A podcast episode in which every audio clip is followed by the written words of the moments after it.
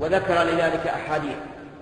فمنها حديث عائشة رضي الله عنها أن النبي صلى الله عليه وسلم استأذن عليه رجل يعني ليدخل بيته فقال ائذنوا له بئس أخو العشيرة.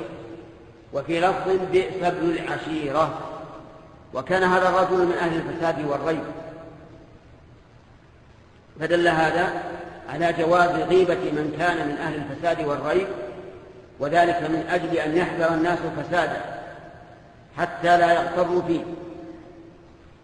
فإذا رأيت شخصا لا فساد وريب لكنه قد سحر الناس ببيانه وكلامه يأخذ الناس منه ويظنون أنه على خير فإنه يجب عليك أن تبين أن هذا الرجل لا خير فيه وأن تثني عليه شرا لأجل أن لا يغتر الناس به كم من إنسان طليق اللسان.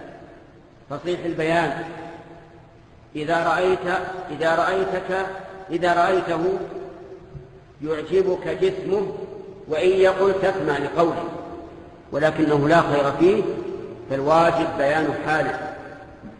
كذلك أيضا ذكر أن النبي صلى الله عليه وسلم من حديث عائشة أيضا قال ما أظن أن فلانا وفلان يعرفان من ديننا شيئا وكان من المنافقين فأثنى عليهما شرا وأنهما لا يعرفان من الدين شيئا لأن المنافق لا يعرف من دين الله شيئا بقلبه وإن كان يعرف بأذنه لكن لا يعرف بقلبه والعياذ بالله فهو منافق يظهر أنه مسلم ولكنه كافر.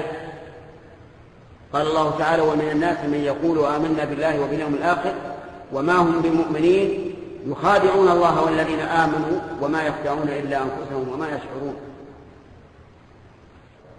ففي هذا دليل على أن الإنسان إذا جاء يستشيرك في شخص فذكرت عيوبه فلا بأس لأن هذا من باب النصيحة وليس من باب الفضيحة. وفرق بين من يغتاب الناس ليظهر مساوئهم ويكشف عوراتهم وبين إنسان يتكلم بالنصيحة.